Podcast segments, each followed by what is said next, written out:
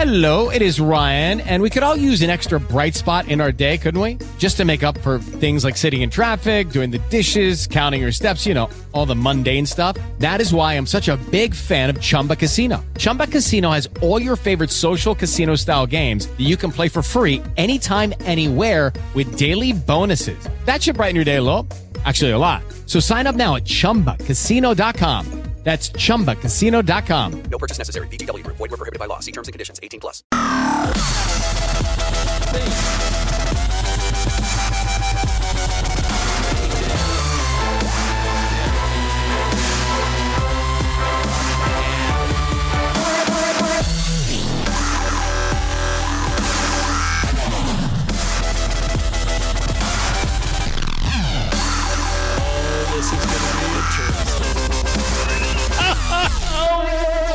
Boy, is this going to be interesting? So, let's do this. I think we've got our guest, and uh, can you hear me, Claudia? I can. Perfect. Look at that. I like your headset. Oh, thank you. it doesn't. It's it's a little iffy and, in It's a little janky working. sometimes, but uh, hold on just a second here. I am going to see if I can do this. Um, I've added IQ and Dan to the call, but we're going to see if I can get both of them in this call.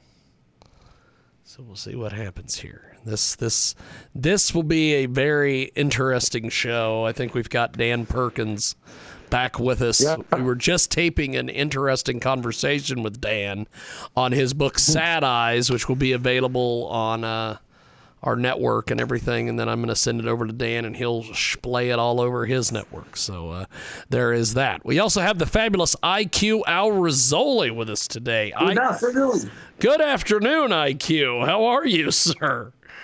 Very well, thank you. How are you? Pretty good, actually. Pretty good, actually. Now, today's conversation, we have we have two guests. Our first guest is uh, joining us today, and uh, this is going to be an interesting discussion with the guest Claudia Clark, and uh, she has written an interesting book. Uh, before we get to our guest, we also have with us the fabulous Dan Perkins and uh, IQ Al. And um, Claudia Clark is with us today. She is a um, political activist, we'll say. That's that's according to her uh, her press person. I don't quite believe that she's a political activist. She looks too nice to be a political activist. Most political activists are angry. She doesn't look like she gets angry. Um, she is also a best-selling author, and um, she has a uh, interesting book. It is called "Dear Barack: The Extraordinary Partnership of Barack Obama and Angela Merkel." It's informative, it's entertaining, it's timely, and especially with all the uh, Ukraine and Russia and Vladimir Putin things going on. Um, Claudia's narrative details one of the great political friendships of our time. No matter what you think about Barack Obama, no matter what you think about Angela Merkel, um, it shows that it is possible for political adversaries to establish bonds of respect and even camaraderie in the service of a free world. And we have with us today, joining us here on the old Skip Skype, the old Skyper Rudy, Claudia Clark. Claudia, tell me and the guys here a little bit more about your book, and then I'm sure. Uh, Dan will have some questions, and I know IQ will have some questions. But uh, go ahead, Claudia. Talk to us about your incredible book here. Okay, well, the book is the thesis is two pronged. The first is the first thesis is about the personal relationship and friendship between President. Former President Obama and former uh, Chancellor Merkel, and then the second thesis, and I think the the more overarching and more important and timely thesis, I think, is the importance of uh, allies in today's globalized world to have a relationship and partnership and trust. So, Dan, I'll let you start here because I know IQ's questions are probably going to be fiery. So, uh, I, I know you are going to be, uh, for once, you are going to be the sane one on this program. So, go ahead, Dan. um, thank, thank you for joining us today. Can you hear me? Claudia. Yes, I can. Okay. I just want to make sure you can hear me. Dan, Dan um, was thanking you for joining us today. So oh, thank you for having me. sure. Um, I I am having a little trouble hearing, but but I, but you're coming in now. Okay, good. Um, over the this past weekend, a lot of stories broke about, um, and I want to hear from IQ on this one uh, perhaps later, that the um, the British government is probably going to announce on Thursday that the inflation rate in England is 14%. The European nations have decided that they're going to restrict the import of Russian crude oil and natural gas into European nations, and that this winter could be a very, very, very difficult winter for Europe. Um, um, President Trump was criticized for his comment when he was president speaking to the United Nations that that um, Europe, especially Germany, was going to be very exposed should the Russians decide to suspend the shipment of oil and natural gas. And I've been to uh, Germany many times. Um, my most recent visit was a couple years ago when they were talking about switching away from coal to uh, solar and wind, and they couldn't keep up. and so that that the relationship of the United States and its leaders to the leaders of Germany and other European countries um, is somewhat tenuous at the moment because Europe is going to probably pay a significant price in um, weather conditions and and the lack of fuel for heat and energy. And I'm curious, as, as the, the second part of your book talks about, how does that fit into the the decisions that the European nations have made to cut their ties, at least initially cut their ties with Russia and Russian energy. Um, go ahead. Okay. Well, excuse me. Well, let me just say right now with what is going on with what has transpired in the last several months with with regard to Ukraine should not really be a surprise to anyone and i i think what happened happened, the, the rest of the world should have known in 2014 when Putin illegally annexed Crimea what he was capable of. And yeah. I think what I'm oh, I live in I live in Berlin, and everybody's kind of scrambling, trying to figure out what's going to happen with regard to um, heat and um, energy and that kind of thing, especially in the winter. And for me, I I my position is world leaders, whether it's in France, whether it's it's German Chancellor, uh, there's they're scrambling right now, trying to figure out they don't want to they don't want to rely on Putin and Russia for energy because of how dangerous he is, and they kind of want to punish him for what had happened. But they're in a bind because they need they are heavily dependent upon Russia, and they're running. The leaders are running around, kind of acting like their pants are down. You know, they're caught with their pants down, and they're trying to figure out how to fix this, how to what to do alternatives. And as far as I'm concerned, the time to act was 2014. They should have been having this conversation in 2014. They knew that when when um, uh, Putin had annex Crimea, that that was only a small portion of, of his ultimate goal. And they should have yeah, they, they did act. They they did sanction sanction Putin, but they should have been doing. They should have done more. They should have started having conversations of what are we going to do, and and they should have be, begun the transition of of relying less on Russia, and now we're everyone is caught and everyone is scrambling. And I just, as far as I'm concerned, it's a little too late for this. They should have, you know, this is this was a long time coming, and they should have done something about it months years ago. But you know, there's nothing you can do about what they should have done. But but we can hopefully learn from our mistakes. Right.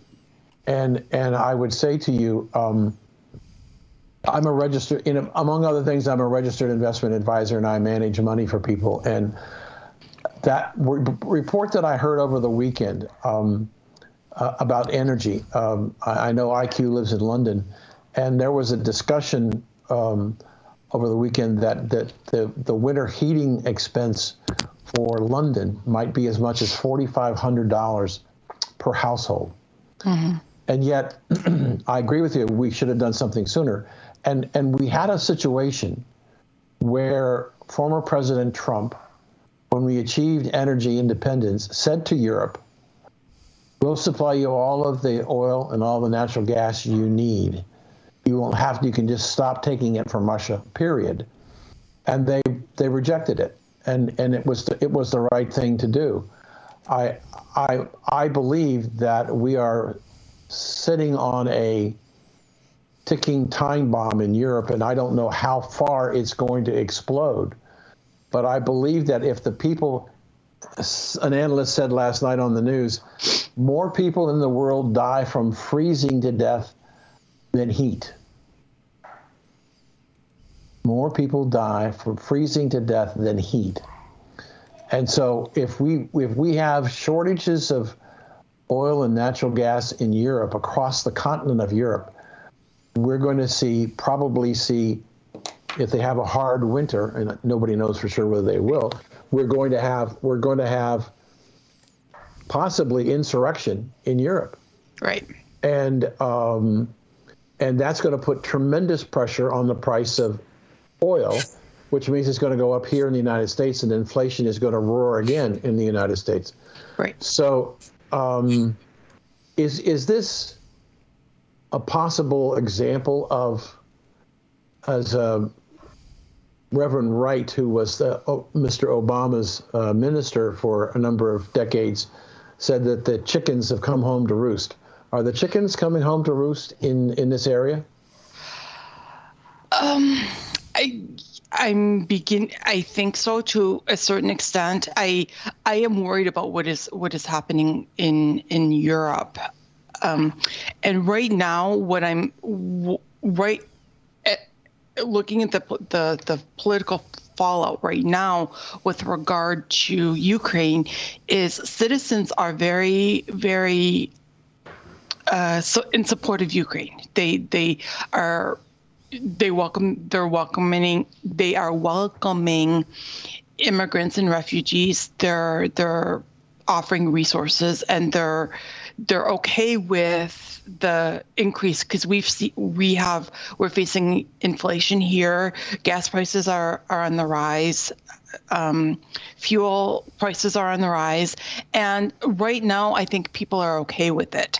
However, what my concern is is as this war drags on because initially I think everyone, whether Uh, whether you were you supported Ukraine or whether you supported Russia, you I think everyone kind of just assumed that the war would be in an over in a couple of weeks, maybe a month, and we're now going or going into weeks or month six, and I think as things begin to in the wintertime, if as prices continue to rise, inflation continues to hit, and the war doesn't drags on. I'm a, i fear that people everyday citizens are going to lose patience and they're going to want ukraine to settle for just to end the war because because of the impact it's having on their everyday lives.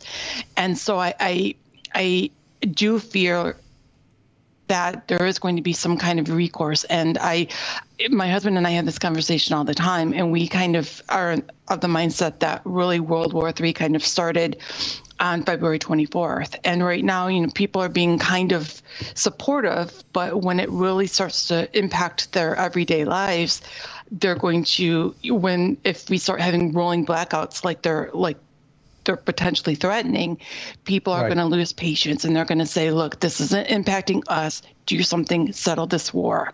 So it's it's hard. I think we'll have a better answer of that in the next couple of months. But I I am fearful. Yeah. Jim, I'd like to ask her one more question then Yeah. about IQ. Yeah. Um, I, I've been getting a lot of pushback on the question that I want to ask you. That people don't think I'm being unpatriotic in, in raising it.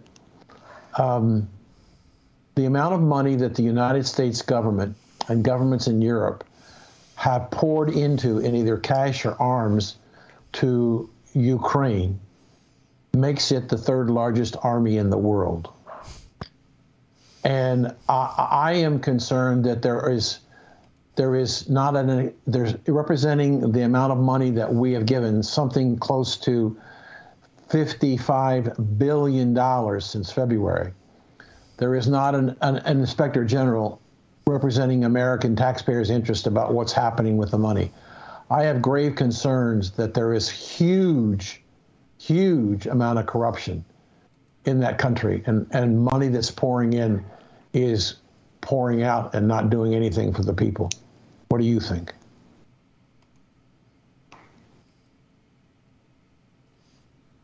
I don't know. We might have lost Claudia. Claudia, are you still with us, my friend? I think we might No, have she's lost. true. Okay. I shut down the network. We have got uh, Dan Perkins with us today. Of course, uh, he joins us. Uh, he is a best-selling author and uh, fantastic columnist. And then we've got the the amazing IQ Al Rassolli, who uh, He's I back. have I have back, got. Jim. Are you back, Could you- Claudia? Yeah, I'm back. Did you hear Sorry my about question? that. I did. Um, I am going to continue with well, with just audio or with just audio. Whatever you want to do if there, that- my friend. I'll put I'll put your book cover up. No no no problem. Go ahead. Okay, so yes, I, I I did hear your question. It was with regard to the amount of money and the corruption with with uh, Ukraine. Yep. Uh, I I do know I this is definitely not my area of ex- expertise, but I, I do know that Ukraine there has been a lot of concern over Ukraine. They part of why they have not been allowed to join the EU. There was concern about joining NATO, and part of why they were not allowed to join NATO initially was because there was a lot of corruption, and that needed to be taken care of before they would be allowed into NATO or into the EU. So I, I that I agree with. I, I understand that, um, and I, I I get your point, and I think it's a valid point. Now, on the flip side of that, I do think that this war has been a wake up call to not just the people of, of Ukraine, but the rest of Europe. And I, I- do think that the that the way that the Ukrainians have been successfully able to push back against Russia, despite everybody's uh, predictions, I think it's an indication that there has definitely been some movement. They in terms of improving their their democracy in terms of the the credibility of them as a country. Are they there yet? Absolutely not. Uh, is this a waste of money? I. I, I don't I can't answer that. I, I think that's kind of a wait and see. We're, we're just going to have to wait and see. Thank you. We have IQ. got a great guest with us today. She joins us here on our big broadcast. Claudia Clark with us today. She's an author, she's a speaker. Her website is claudiaclarkauthor.com. And uh, she has got an incredible book. It's called Dear Barack The Extraordinary Partnership of Barack Obama and Angela Merkel. Um, one of the things about your book is you kind of detail the full story of their working relationship. Tell us a little bit more about that, and then I'll go to IQ. Okay. I, for those of you who don't know, they they did not. Obama and Merkel did not start off on the best of circumstances. Yep. Uh, Obama in 2008, he had he was a candidate. He, he hadn't even received the Democratic nomination, and he wanted to come to Berlin to speak before in front of Brandenburg Gate, and he was an up up and coming rock star. I like President Obama, but I do think he he does have just a little bit of an ego, and so does so did Merkel. Merkel, just a little. um, and and Mer- you know, Merkel thought he was full of himself too, and so she, when he wanted to speak before Brandenburg Gate, she said no, and Obama didn't appreciate that. He was kind of a well, don't you know who I am kind of thing. Oh, of and course. Merkel was like. I know exactly who you are, and that's exactly why I'm telling you no. Mm. And so there was that disconnect between the two of them initially. And then through the, the eight years that they worked together, uh, they the the very very final um, time Obama came to Berlin following the 2016 election, Merkel uh, cried when she said goodbye to Obama. And the very final phone call President Obama made before he left office on January 19th was to Chancellor Merkel. And so what this book does is it traces the, the highs and the lows of the relation of the eight-year relationship, how they went from two people who really had or were very skeptical of one another to where they ended up. And it was not a linear relationship. There were a lot of they had a lot of disagreements. There was a lot of scandal. For example, the Snowden allegations when when the Obama administration had wiretapped Merkel's cell phone. But the the thing about their relationship was they despite the, the conflict, despite the disagreements, they always, after the dust settled, their relationship was always stronger than it had been prior to to that. And and I think that's that's one of the takeaways I think I want people to get from this book is that as polarized as the American society is right now, it's that it's okay. Merkel and Obama demonstrate that you don't have to agree with someone politically to have a good relationship. And and you can still disagree with someone and you can still get things done. And I'm it, it breaks my heart when I see just how polarized our society is right now. So, IQ Rassolli, do you have any questions for uh, our guest, no, actually, Claudia? I have comments, unfortunately, which are opposite to conclusions she has come. I, I admire what she's done, but I mean, I think of Reagan and and uh, the British Prime Minister, the lady Margaret Thatcher. Margaret Thatcher. What an incredible relationship they had. They destroyed the Soviet Union. They helped the destruction of the Soviet Union. The relationship was very positive. The relationship between Merkel and Obama, although between the two of them was good, it was to the detriment of Russia, of uh, Europe. The open borders, Obama had open borders and Angela Merkel had open borders. They didn't do anything about Russia in 2014 because when they Russia took Ukraine, uh, the Crimea, there was a reason for that. Obama subverted Ukrainian president who was pro-Russia, and they started a so-called revolution to install somebody who supports uh, America. So when people speak about democracy and not democracy, what America has been doing and what America is today, she cannot teach anybody about democracy. We don't have a democracy anymore. When you have a president of the United States of America being censored by Facebook and Twitter and being subverted and deceived and cheated by the FBI, the CIA, and Homeland Security, don't talk to me about democracy. I know what democracy is because I grew up in Iraq, I live in Europe, and I know the difference between the two. You have no bloody idea what democracy is. You, you were never, until now, you are now in a fascist state. America today, you are in a fascist state. You can't say that. I can. I don't live in America. I have every right to say it. I have a green card. Contradict me if you can. Please. Yeah, Russia did not want to start a war in Ukraine. Russia told Europeans and the Americans for 40 years do not encroach upon my territory, do not come near my borders. NATO is a military alliance against the Soviet Union. The Soviet Union is no more.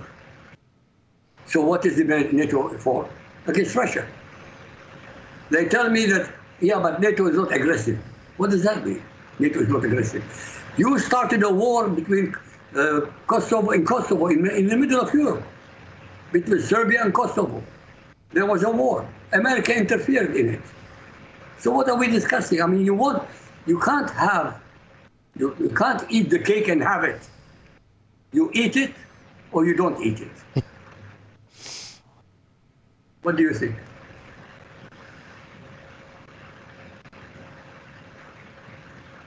Claudia, are you still with us? Yes, I I don't know where to even That's that's that's that's me and Dan's um, view. we we love IQ, but sometimes. Go ahead, Claudia. the, the the fact of the matter is Putin has stated from the very beginning over and over and over again that the fall of the Soviet Union he thought was the biggest most diplomatic disappointment of the 21st 20th century 21st century and he he made no qualms that he wanted to regain his territory and regain part of the Soviet Union so i he very strategically plotted to his timing for regaining Ukraine. He waited until there was when he, in 2014 was when the, there was discord between Merkel and Obama over the Snowden scandal uh, after the Obama administration had um, wiretapped Merkel's cell phone. And so Putin thought, okay, there's there's this opportunity for me to get in and talk to the Ukrainian talk to the Ukrainians and and take back the the territory that he truly thought belonged to him because he he underestimated the strength of the union between the United States and Germany. And he, he he was wrong because it I think it brought the one thing that that it did was it brought Obama and Merkel closer together again because they knew that they needed to unite in order to stop Putin because it, he Putin has made his his um, plan. It, it's not a secret, and many people believe that. Um, that it really wasn't so much Ukraine that he was after, but it was also going into the Baltic states too. And that was part of why the European leaders did a um, did the um, oh oh what is the word I'm thinking of um, the I think I know what you're talking about. Sorry it's 11:30 at night. No, no, I completely understand. I completely understand. So, uh, so, so, Claudia, um, what have people been saying about your book? What, what's been the response and feedback on your book? I have actually, I'm very humbled by the um, sanctions. That was the word I was trying to think of, the sanctions.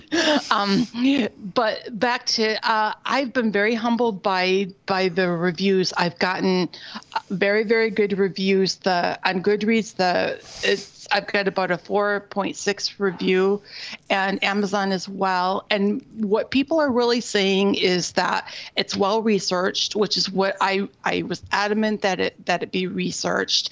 I it was one of those things where I don't care if people agree with me or not.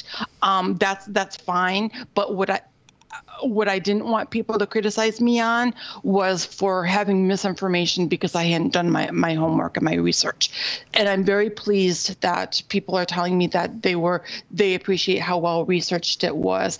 People say that it is well written and that it's easy to read. And that was something else that I, I wanted to strike a balance because I don't want I didn't want someone to have to have a PhD in order to get something out of the book, but I also didn't want a someone with a PhD, a history professor, not to to be so bored that they didn't like it. So I think I managed that, and um, I I think that the other thing, and this is something I was going for, is that you don't have to like either one of them, or you don't have to agree with them. I don't agree with a lot of their policies either.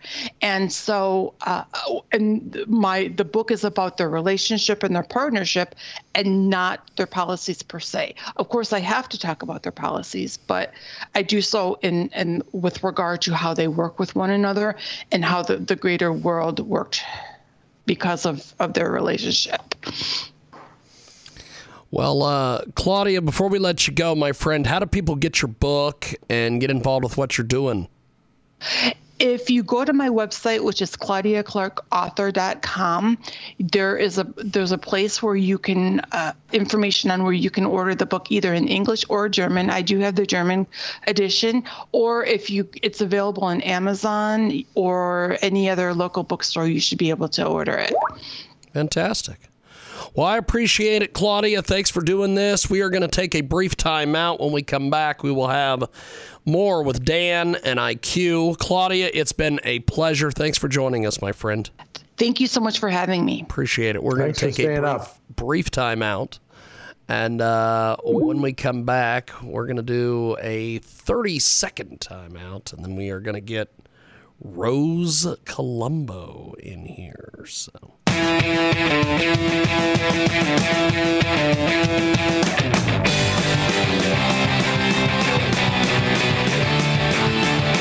Okay, let, us just do this. Let's just go to Rose Colombo.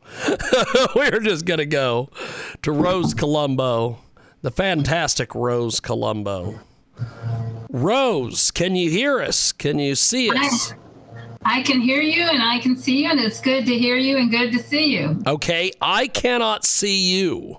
Oh, So I don't know let's see. what's going on there. I turned it on, so I don't know. Um, because you should be able to. Let me do this while while you're fixing that. I'll get our other two Oh. people in here, and uh, Rose Colombo is going to be our guest. She is going to join us here in just a few seconds. We're also going to have Dan Perkins and the amazing IQ Al Rassolli as well.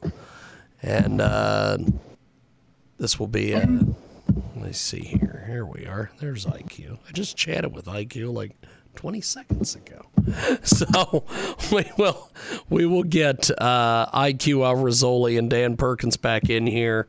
And uh, we have got our guest Rose Colombo, who is uh, joining us here on our big program, and we will let them. Uh, Rose has an interesting background. I love Rose Colombo, and uh, Dan Perkins is back with us. Yes, sir. And uh, so has IQ Al Rassolli, and. Um, Rose Colombo is our guest, and Rose has an incredible website, rose-colombo.com. And uh, she is uh, a fire fireball, as they say. Um, and uh, she has a brand new book called Obamasaurus. The legend of how the Judeo Christian dinosaur nation was depopulated and suffered extinction and uh, quite the uh, quite the contrast from our first guest, Claudia Clark. Um, Rose Colombo, tell me and IQ and Dan about your book, Obamasaurus. Well, it's exactly what you said. I'm sorry I can't get the camera. No, work. you're good. You're you're you're you're good, my friend. Uh, we- we, Okay. we can hear your voice. That's that's all that matters. And I'm here. First time I ever used Skype, actually, but I did press the camera, so I don't know what happened. You're But good. anyway, You're good. Obamasaurus is really hot off the press. It was just launched in May, and uh, there's a lot of interest in it, so I'm really excited. And it is about the legend of how the Judeo Christian dinosaur nation was depopulated and possibly made extinct. And it is an adventure story, and it has um, humor, uh, but it has an underlying message too for humanity in the end, and it leaves you with a thought provoking um, c- concept of what if and could that happen to humanity in the world or the United States of America? And so it's really uh, been uh, a journey with Professor Noah. Uh, and we go into the remote jungles of Africa in search of the lost tablets never seen by human hands or eyes. Uh, he has to discover a cave. He's on a mission from the higher powers. And he has to search for these tablets. And then he has to, even if he finds this magical cave and the tablets, he has to figure out uh, how to decode them. So he doesn't know if he can do all this, even though he's a professor of archaeology. And so time is of the essence. And so this is a really fun, entertaining, educational, and um, some humor as well. And uh, it will leave people, as I've been told by critics, uh, with a very concerned, um, thought provoking idea of wow, maybe we better rethink uh, what is happening in the world today. And um, so, yeah, it's very exciting for me. It also won the Irwin Award, too. So that was very exciting. So we'll start with IQ on this one. IQ, uh, what kind of questions do you have for Rose Colombo about her new book, Obamasaurus? But I mean, has it got to do anything with Obama or just the title, the Obama source? I mean, from what I understood, it's something to do with archaeology. Am I right or am I wrong? Explain a little bit more details here, Rose. Uh, I'm sorry, I didn't hear everything. you Well, said. w- the the the the book sounds like you've got something to do with Barack Obama, but as you go through and you explain it, it sounds like it's got to do with archaeology. So oh, It's actually a fictional story. It's an adventure story with humor, and it is a fictional story with fictional characters, and they're all dinosaurs except for Professor Noah. And so it all depends on how you want to interpret it and what actually happens within the story. And it leaves you with the provocative thought if any of these adventures that he encounters uh, could actually happen to humanity and to the United States of America. And it is so it leaves it very thought provoking and open for a second edition because it changes Professor Noah's life and thinking about what is happening in the current days. So Dan, uh, Yes, the great Dan Perkins, what what what what do you have here for Rose Colombo? Where did you come up with the idea of the story? I'm a, I'm a published author myself, so I'm always curious in talking to authors. Where did the idea of the story come from? Thank you for asking that question. Actually, I've been a uh, on the front lines of politics and leading marches and protests and helping victims become uh, survivors of legal abuse for 30 years. And so I have been on the front lines of corruption, which happened to myself, and that's how it started when I started a movement 30 years ago and it hit the newspapers and AM, FM radio and TV, and it, it just skyrocketed. And, and so it was something that obviously people needed and wanted. And so I am always on the lookout for anything that could harm the American people and our freedom, liberties, rights for future generations. We've lived the American dream. We know what it's like to be free and to have secured borders and to have a country that upholds the Constitution. But now we have a lawless country. We have no country with open borders because op- because open borders is a free for all to enter and do whatever they want on the backs of the American people, taxpayers. And so we don't even know who our neighbors are anymore, or who's walking down the street, or who we're sitting next to, or who we're talking to.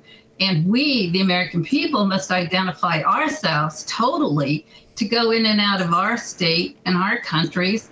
And, and we also need to identify ourselves to the um, to other countries. No other country in the world will allow us to walk across their borders and without getting executed or thrown into a hellhole.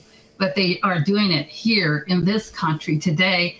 And I really find that to be extremely negligent, gross negligent, and incompetent by our government because they are not upholding their sworn oaths and they are not upholding the Constitution. We do not have a country unless we have secure borders. And so, um, yeah, it does reflect a lot of what's going on today. But to answer your question, the reason I came up with the concept is because I was switching the television and um, the view was on, and uh, Obama was on the view. And they asked him a question, and they asked him, they said, What do you make your serious decision? How do you make your serious decisions? What side of your brain do you use? And he said, I use the reptilian side of my brain to make important decisions. And that was it. I said, Oh, he's a reptilian. so my brain started working, and it turned out to be the Judeo Christian dinosaur nation. And so it does reflect what, as far as political, I uh, political things that are happening in our country today, it does reflect that because this is our country, this is our homeland. We need to protect it, and we need to wake up people, and they need to become proactive for their children and grandchildren and the future of our nation. And so that was the concept. So, in in listening to uh, the, the, some of the wonderful things that you said, as far as the philosophy, um, can can you look back over your time in this country, and can you point to a singular event or events that caused us to, be, to go down the road of abandoning our constitution and our form of government? Yes. In 2006, President George W. Bush, who I supported, and Dick Cheney were secretly building uh, FEMA camps and private prisons for juveniles and private prisons for adults with our tax dollars without our knowledge. They are now all over the country. I think that's a very serious concern. We have more people arrested in America and in prison uh, across this nation than any nation, including China and Russia in our prisons. Why did we need more prisons and more FEMA camps and more juvenile facilities? This made no sense to me. And they also, he also issued a executive order and called a press conference, and that was in 2006. And he um, he had DHS, FEMA, and uh, Dr. Fauci, and all the players in that meeting and they decided that they needed to have more surveillance on the American people if a pandemic and civil unrest was called out. And then the President of the United States could call out martial law, send troops on our land, and then to control the people. And eh, they would go after right wing extremists to take them to government facilities. And I read this online. I was shocked in 2009 I posted it on Facebook. Facebook, it went viral. Facebook took my wall down with that post. And um, it was a very concerning moment for me because I supported and voted for President Bush and for um, Dick Cheney. And even prior to that, one of the most shocking things to me was when his dad, President G.H.W. Bush, stood on the House floor and pledged his allegiance to the New World Order on national television, and Congress applauded. And that, to me, was the beginning of what is happening today. So You cannot have two masters. I'm sorry, but you cannot have two masters. You cannot be loyal to the um, to the um, New World Order, which is the United Nations, and you can and created by the concept was created by China, and you cannot be loyal to the United States Constitution. You have to be. You cannot be on the fence. You are either for the New World Order, which is communism, or you are either for the United States Constitution, which is mm-hmm. freedom and secure borders and identifying anyone that comes across our borders. And if the sheriffs want to deport them, they should be allowed to do their duty. And they were not allowed to do their duty over the past 15 years or so. Well, longer than that, because it was Bill Clinton who opened the borders to communist China. And that was a huge mistake. And I opposed it back then uh, on talk shows, radio shows, talk radios. And people just were like, oh, you don't understand. Globalism is the future. This is going to open up more jobs and, you know, create more uh, money for, you know, the world. And, and I said, no, I said it's going to create fewer jobs down the road. And it does today. I call, for example, every time I call to get um, help for my computer, or anything else. And God bless all the foreigners. I, I want them to make money, I want them to work. But you know what? I'm talking to people in a different country. I can't even talk to an American anymore living in this country. I find that very disturbing. Maybe the rest of the country doesn't, but I do.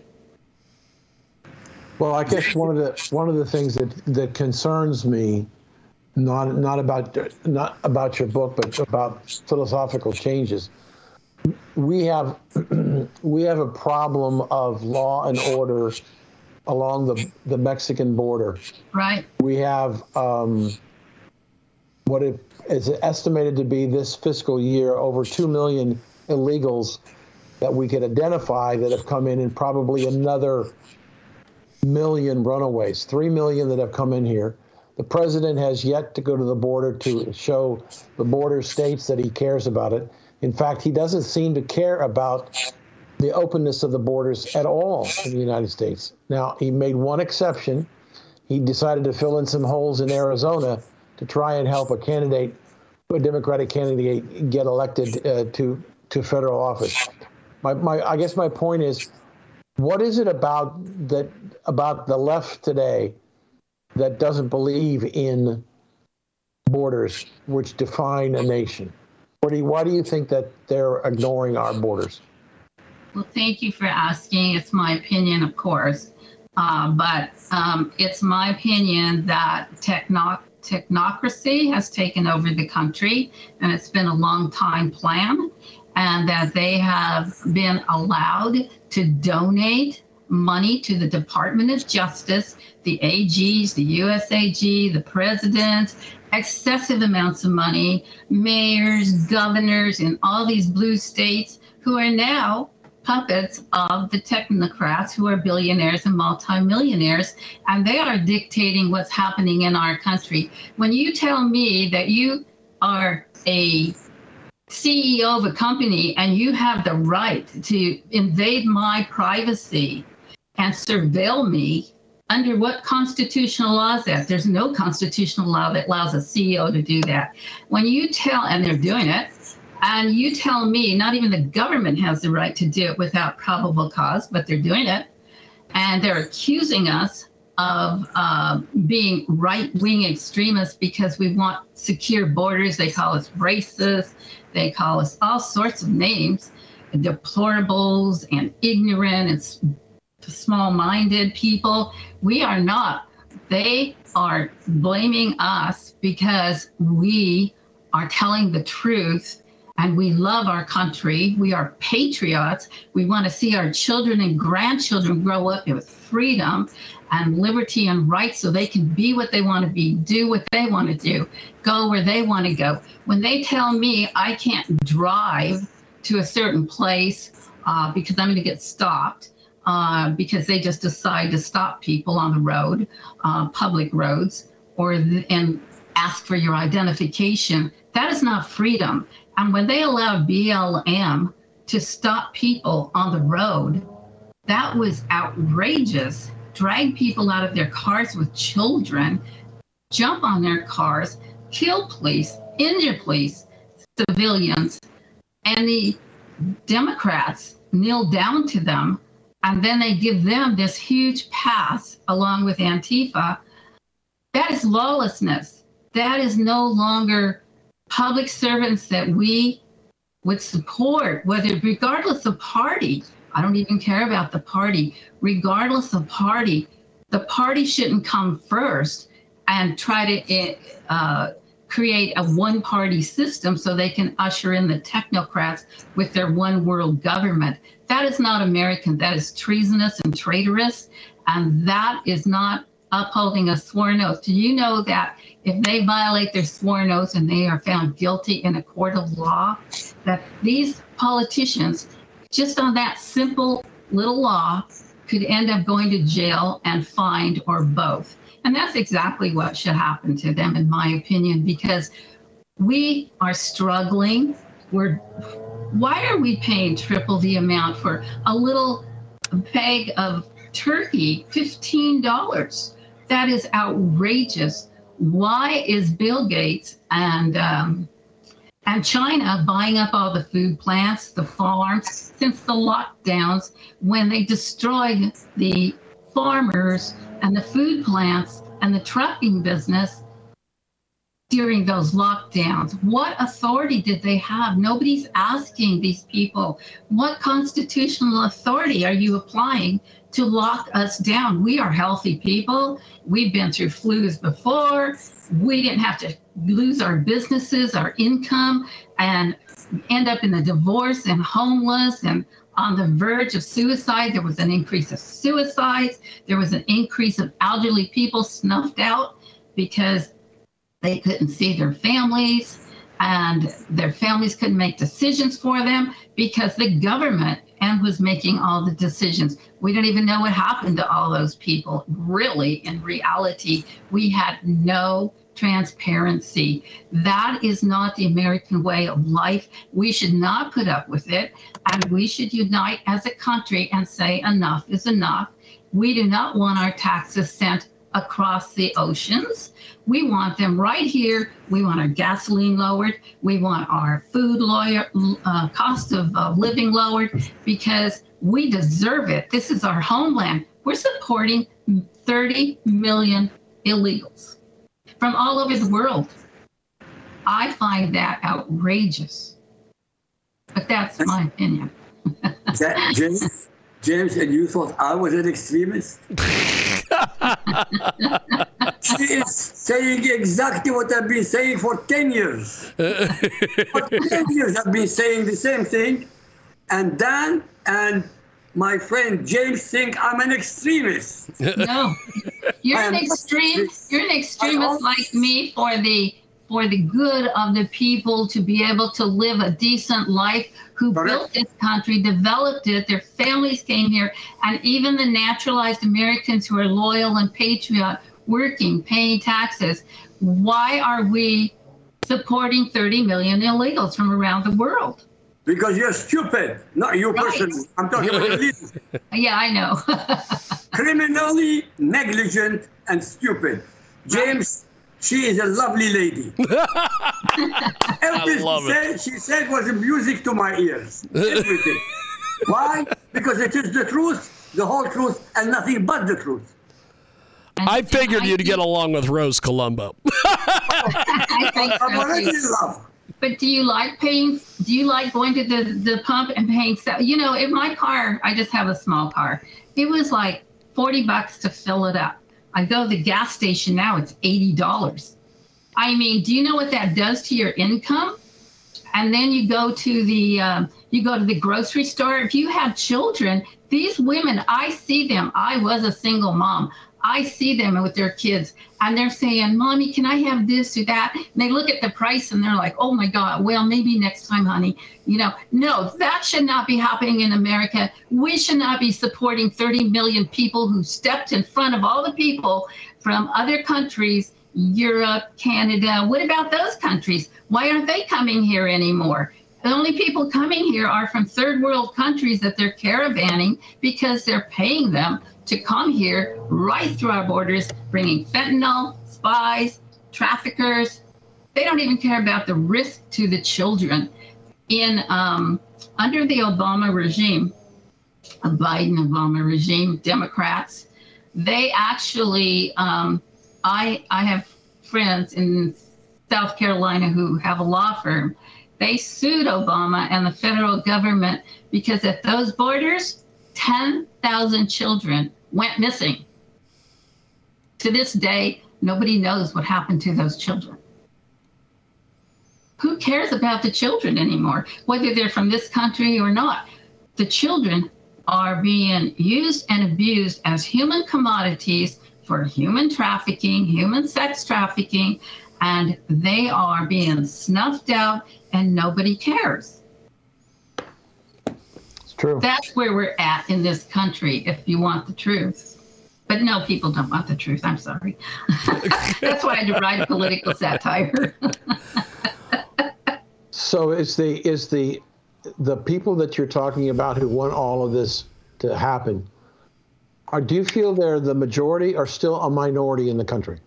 I think they're the minority of a very wealthy, and some have made themselves wealthy, uh, maybe not ethically, let's say, but they've made themselves and their families very wealthy. And we know when you have a lot of money, that people get big egos, they get inflated, and then it's just numbers to them.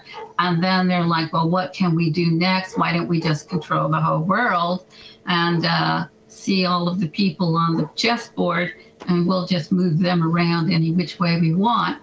It's like a game to them because they have so much money and they just thrive on power and control. And um, they're pushing everything. They're involved in our public schools, they're involved in our colleges, they're involved in our government, they're involved in everything. And the reason they, the way they do that is by donating to all the people who will accept their money. And that's most of our universities and public schools right now. And our Department of Justice, which that is the most dangerous of all, though. When our Department of Justice, and I used to work for the Sheriff's Department a long time ago, and when our Department of Justice allows them to fund attorney generals and prosecutors and um, district attorneys, that is, and judges, that is so dangerous to our freedom. It is totally dangerous to our due process of law because now you're going to jail based on an accusation, something you said on the uh, on the internet, something you said on TV or the radio, something you posted. That is called control of your thoughts and your opinions and your protests and your assemblies. And they are even criminalizing parents who they are taking their power away from them as parents and their parental rights. This is what is happening in this country. It needs to be addressed by the American people because guess what? The American people forgot who they are. We, the American people, are the government. The elected people were elected to uphold the Constitution and secure the borders and make sure that they balance the budget. They didn't do any of that. I wish we could just fire them and start with fresh new faces of people. I don't care what their party is, just people who love America, patriots who want to make sure that we make sure that our borders are secure and our military is strong and our constitution stays intact because it's being shredded. Well, let's Uh, Jim, wrap can I up ask the here. last question. Yes, a- ask the last question there, Dan, and then we'll wrap things up here. Yeah, I, I, I listened attentively to what you said in IQ, and, and I listened to IQ for years. and the question I have, the final question I have for you is, where does it all end? It all, it's not going to end unless the American people make sure that we have fair elections so we can remove those who refuse to uphold the border, the the, the Constitution, refuse to um, secure the borders, and refuse to return parental rights to the parents. And so it's not going to end until the American people can have a strong enough voice, come together, and say, "You people are gone. We we've had enough of this." But we my- want new faces. I'll, I'll go back to my question. My question is, where does where does their side end? Where does this end? Where, does communi- communism has never worked anywhere in the world? right. So, is it going to take a revolution on the part of of uh, patriotic Americans to overthrow the government? Is it going to end violently? How's it going to end? Is what I'm looking for. Well, that's the way they would like it, but no, we can have a uh, um, peaceful revolution of minds and bodies, and we can uh, come together with, if you believe in a higher power, prayer at first, the first thing, and and put your armor on and be crusaders as we come together, and we um, we choose people not by their waves and their designer clothes and their smiles and they look like the all American couple. No, we choose people because we are looking at their backgrounds. Who are you? Who are you? What have you done for for to earn this position that we're giving you a lifetime of income? You know, people are paying these people to come against us and hurt us. No, they should be, we should be imposing our will on them. And instead, they are imposing their will on us and slamming the door in our faces, telling us to shut up, sit down, be quiet, and do as we're told. We must remember who we are. We are God's children, and God's children are an army. And we have the power to return back to turn back our country and take the power away from people who refuse to uphold our freedom, liberty, rights, and our borders and give us back our freedom. Well, let's wrap up with everybody. Uh, let's start with IQ Al Rassolli. IQ, how do we get your books and everything else? Just Google my name, Al Rassolli, A L R A S S O L I, and start a revolution. It will not go through peacefully. This has got to be violent. Possible, right? So, uh, Dan, how do we get your latest books, my friend? um, the um, the new book Sad Eyes and the new book um, Abraham Lincoln and the Second Assassin are on Amazon and Barnes and Noble and can go to your local bookstores. But if you go to hollismedia.com, who is the publisher, you can get a special package and a special pricing on both books at the same time. Uh, I have a new show on the Black and White Network, which is called Dan After Dark. It comes on about 12:30 in the in the morning.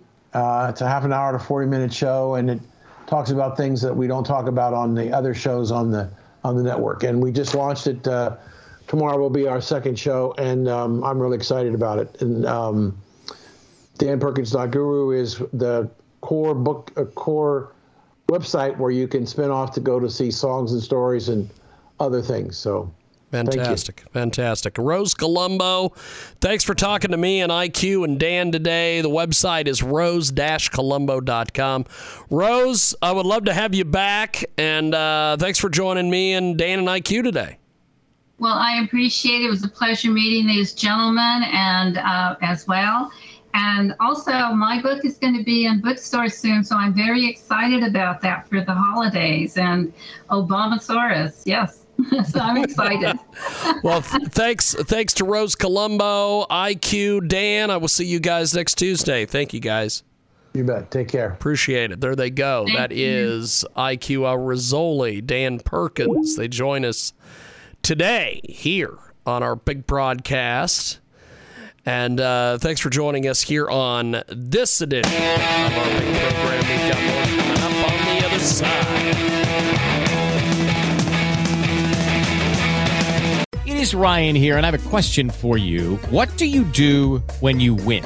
Like, are you a fist pumper, a woohooer, a hand clapper, a high fiver? I kind of like the high five, but if you want to hone in on those winning moves, check out Chumba Casino. At chumbacasino.com, choose from hundreds of social casino style games for your chance to redeem serious cash prizes. There are new game releases weekly, plus free daily bonuses. So don't wait. Start having the most fun ever at chumbacasino.com. No purchase necessary. Group. Void were prohibited by law. See terms and conditions. 18 plus.